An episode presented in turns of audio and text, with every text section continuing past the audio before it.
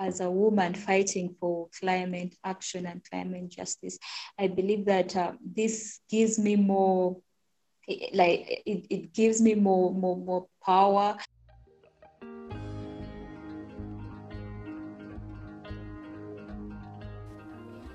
Welcome to the Common Ground podcast, where we bring together under our podcast roof changemakers from both the social and environmental spaces.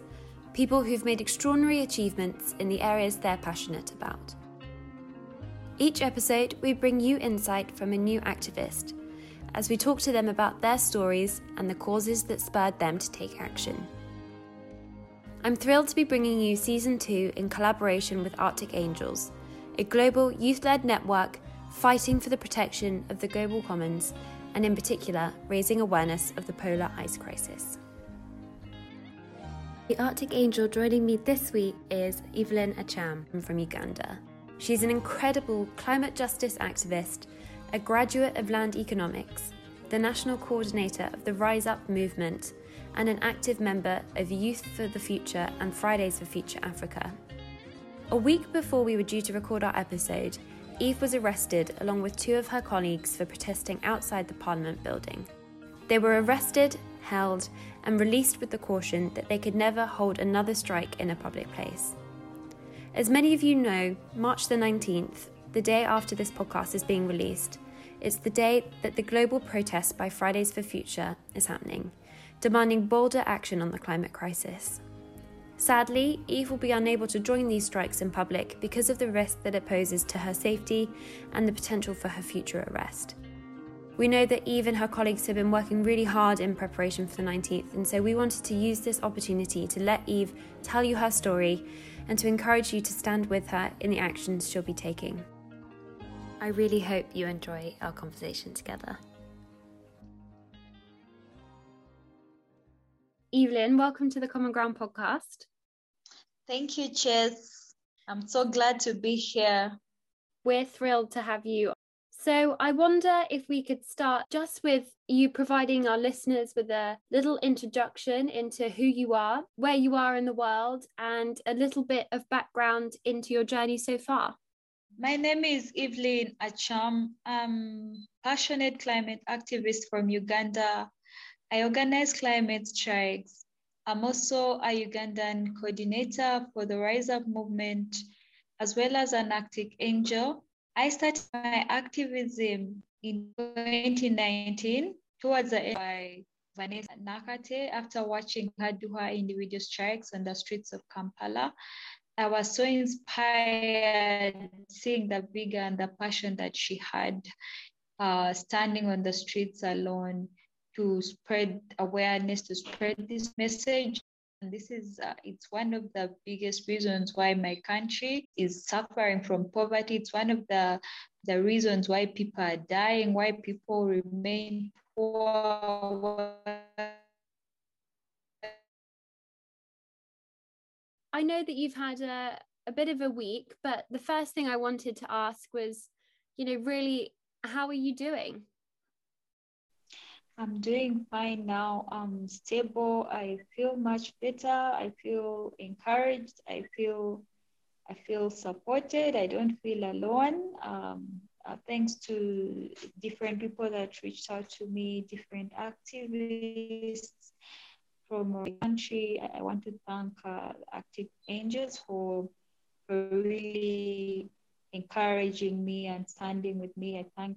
I thank all the other activists for, for all the love and support. I feel better, really, with all this support, with all these people reaching out. There's no way I, I can remain down. We're just glad that you're you're safe and, and you're with us. Take us back to the first time that you sort of started getting in, engaged in the climate justice movement, because you you touched on that briefly, but tell us about that experience in a, in a little bit more detail. Oh, my, when I started getting involved, I, I, I learned about climate change through a friend. It's called Vanessa. That was the first time I heard about climate change. And of course, I went I went into doing research and understanding exactly what this is.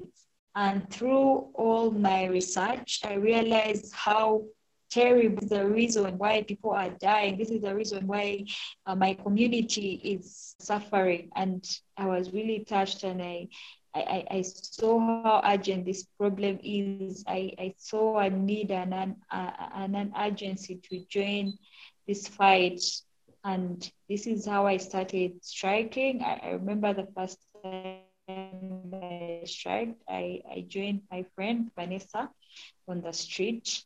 That was in Bugolovi, a, a, a suburb in Kampala. It was a bit challenging and hard and scary, but of course, when people came around to ask questions, this gave me more, more courage to keep pushing and standing.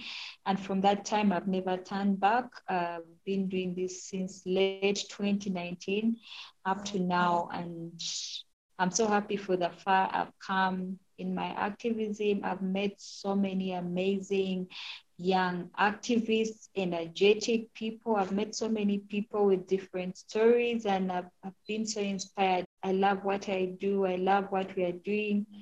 And I know uh, we'll see, there'll, there'll be light at the end of the tunnel. Uh, we have so many young people who are rising up to fight for climate justice. We, are, we have so many young people who are rising up to demand climate action. We have a lot of groups like um, Fridays for Future Uganda. There's Educate Girls for Climate, and so many others. So I, I think with all these groups, uh, we're going to see faster change. But I think we, we're still hearing about uh, the depletion of forests like Bugoma Forest, like Mabira Forest. We're still seeing that uh, the East African crude oil pipeline being constructed. And of course, this is going to mean more emissions. It's, this is going to be more destruction of lives, more destruction of biodiversity, more destruction of property. So I don't know if the government is really doing enough. They're doing something, but they're not doing enough. They need to do more. Absolutely. And what does, yeah. what does it feel like to be in Uganda as the climate is changing? What are the changes to the climate that you're experiencing, and how is that impacting the people of Uganda? Oh, in Uganda, climate change is actually so visible. It's so, so visible. Uh, currently, the temperatures are so high to an extent of getting a headache just because you're in the sun, or the, or the house is too hot, the rooms are so hot, the offices are so hot. And remember, in Uganda, people, very few people can afford A Cs, very few people can afford uh, things that can help them adapt to this. So the temperatures are very, very high. That people are people are going without water to drink, especially in, in, in rural areas, especially the poor people, because I believe their sources of water have dried up, and most people in Uganda survive on agriculture for a living. And imagine with the prolonged droughts, uh, I believe farmers are, are losing out a lot. Uh, very many families are going to lack food. Very many fam- families are going to die of hunger. And also we, we have, we've seen floods in the western part of Uganda, devastating floods, uh, diseases, people, and, and this is exposing people to diseases like malaria, like cholera. Generally, climate change is so real in my country. Climate change is so visible. Climate change is everywhere. You wake up and it's just at your door. You go to sleep and you're feeling it. It is so real in my country, and it hurts that uh, very little is being done about it. Very little is oh. being done about it, and people don't actually understand why the temperatures are so high. People don't understand why we have floods. People don't understand why all this is happening.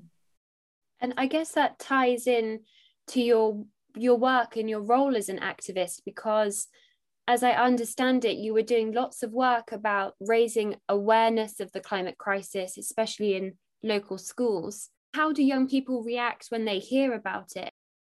Yeah, of course, uh, the young pupils in school are so receptive. They are so innocent. They are so young and ready to listen and, and ready to learn new things. Uh, we've, we've, we've really, we've, we've had very good, um, we've had very good results from the schools that we go to, uh, because for the fact that we are, um, I'm, I'm also part of the team that is installing solar, solar panels in schools and, and eco-friendly stoves. After, after installing the, the solar panels, we sensitize the students and talk to them. And because we are giving them practical solutions and also explaining to them exactly what's happening, you find that uh, these students are so receptive. You find that um, they are talking about it. And even the next time you go back to the school, it's the same thing they are talking about. And you find that they, they've actually planted more trees, they're practicing eco-friendly ways of living, they're practicing um, they're practicing how to live sustainably. You go to their classrooms and and uh, you, you reach a school and you find uh, you find a dustbin uh, uh, with with maybe a statement that, that talks about why you should protect the environment. So I believe the schools have started taking practical measures. I believe schools are getting this message, and I know uh, with time, as we keep covering more schools, this these solutions will may start from may start from the students, may start from the schools, uh, because also the advantage of talking to the students, they have um they they, they have uh, powerful voices. That they'll they'll be able to go to their parents and talk to them about what they learned in school. And I I think parents listen to their kids more, and they believe what their kids tell them more than listening to a stranger like an activist. So maybe we have to go through these kids to talk to them, to take back the message to their parents. And I, I think this is uh, something that is going to be very effective in the long run. It's wonderful to, to hear how well it's being received. And it must be wonderful for you to, as you say, go back to those schools and seeing that they've really listened and taken on what you've said and are really putting that into practice. So my next question is about an article that you were featured in by the Malala Fund, and in it, you talk about the experience of being a young African woman in the climate movement. What is your experience yeah. like? Being an activist as a woman is uh, it's quite a challenge. It's quite a challenge and interesting at the same time, because women are among the most affected by the impacts of climate change. Uh, for example, in my country, women are marginalized. Women are not treated equally. They don't have the same rights like men. When the climate crisis happens, you find that women are the most affected, because women have to women have to provide food. They have to put food For, for their families, they have to provide food and water for their families. But of course, when the climate crisis happens, when some of these disasters happen, you find that food is destroyed, you find that there's no water for them to feed their families. And for the girls, because of the climate disaster, because people have are, are, are very poor girls in exchange for wealth, because this is the only way that they'll get rich, so they They give them away for marriage in exchange for wealth. So women experience these impacts so much. They experience them directly. So I believe um, as a woman fighting for climate action and climate justice, I believe that uh, this gives me more, like it, it gives me more, more, more power. It gives me more, more, more, more experiences to talk about to the people out there. That to the people out there that uh, women go through so much.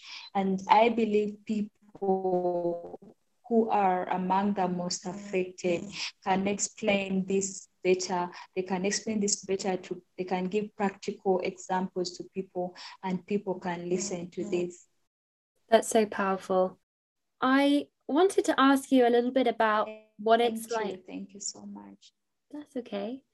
I wanted to ask you about what it's like to be a part of the Arctic Angels Network. What has your highlight been so far? So uh, being an Arctic Angel is, to me, it's very special. It's something really special. It's something really important. It's something that um, that is unique for an African woman from Uganda fighting to protect the Arctic. It's something good. It's something, it's something really, um, I mean, it, it's something that is so So, so considerate. It shows how much we all have to think about. We have to think about ourselves as one. We have to think about ourselves as global citizens. We have to think about us like the earth and the planet belongs to all of us. We only don't uh, belong to one part of the planet. We are responsible for protecting every part of the planet. With something very special because it doesn't remain in the Arctic. It affects all of us. That really inspired me so much. That really touched me so much. I feel uh, I feel an urgency. I feel the urgency in in in in in in protecting the poles and protecting the ice. I feel it every time, every time I think about the Earth, I think about the Arctic, I think about I don't just think about the forests that are dying, but I want to think about everything. I want to think about all our global commons as very important because uh, without the ice, we shall burn. Without the trees, we shall suffocate. So everything is equally important. We need to fight for all our global commons. So to me, it's very important being an Arctic Angel, and it has really It has really made me grow as an activist and understand so much, so much that the earth contains. Oh, it's fabulous to hear you talk about your experience and to hear your view about considering the world as a whole and playing our part as not just a citizen of a country, but as a citizen of the planet. Looking to the future, are you excited for the year ahead? Do you have any particular projects or plans that you're excited about? I'm really excited for this year. I feel like um, this year has so much to do uh, when it comes to my activism. I'm so excited about the global, the global strike on nineteenth. I have other, other projects and people that I'm working with, that we are working with as the Rise Up Movement. Uh, there's an event uh, called uh, Sacred Earth, Sacred People, which is happening on the eleventh of March. I'm so excited about the Earth Day. I'm so excited about, um, I'm so excited about uh, the, the expedition in, in the Antarctica. I, I don't know, I hope to be among the people. Really hoping, and I'm also I'm so I'm so excited about COP twenty-six. There's so much to look out for this year. This year is so exciting, and uh, the fact that uh, COVID is um, uh, in my country, it's really reducing. I don't know about the other parts of the world. I know everything is going to get back to normal very soon, and I'm so excited to see how far activism is going, what our leaders have to say to us, what the changes that our leaders have to make. And I'm so excited that, I'm so excited to meet more activists from around the world and to learn from them. The whole activism is so, it's so fun, it's interesting. I'm excited to meet new angels every time we meet. I'm so excited. I'm excited for it this year, and I'm very expectant. I know so much is going to happen and so much will be achieved. Oh, well, I feel like you're just going to have the most fabulous year, Eve, listening to all that you have planned. So before we conclude our conversation today, which has just been yeah. so fantastic, I wonder if you had any last thoughts or words of wisdom that you wanted to share with our listeners. Thank you. Um, uh, I think what I can tell my listeners is that uh, climate change cuts across all sectors. Climate change is a gender issue. Climate change is a social issue. Climate change is a health issue. Climate change is an education issue. Climate change is, it affects everything. So I, I, I think because climate change affects everything, I believe that climate change concerns everyone and everyone needs to get involved. Everyone needs to do something. It doesn't matter how big or small it is. You just need to do something for the planet. You need to you need to get a hold of something that you can do to the right of time. We have very limited time and we want to see that our planet is saved before it's too late. Thank you so much. Thank you, Eve. And such important, such an important point to end on. So just thank you so much for your time today. Thank you so much, Chase, for this opportunity. Thank you for listening to me.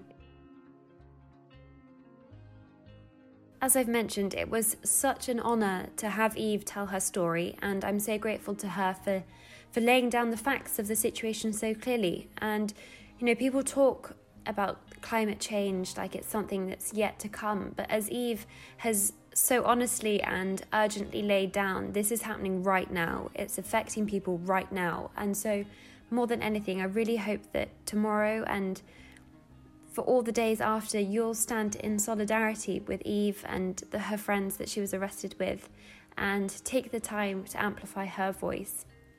She can be found on Instagram at Eve Chantel, that's spelled E V E C H A N T E L L E, or on Twitter at Evelyn Acham. See you next time.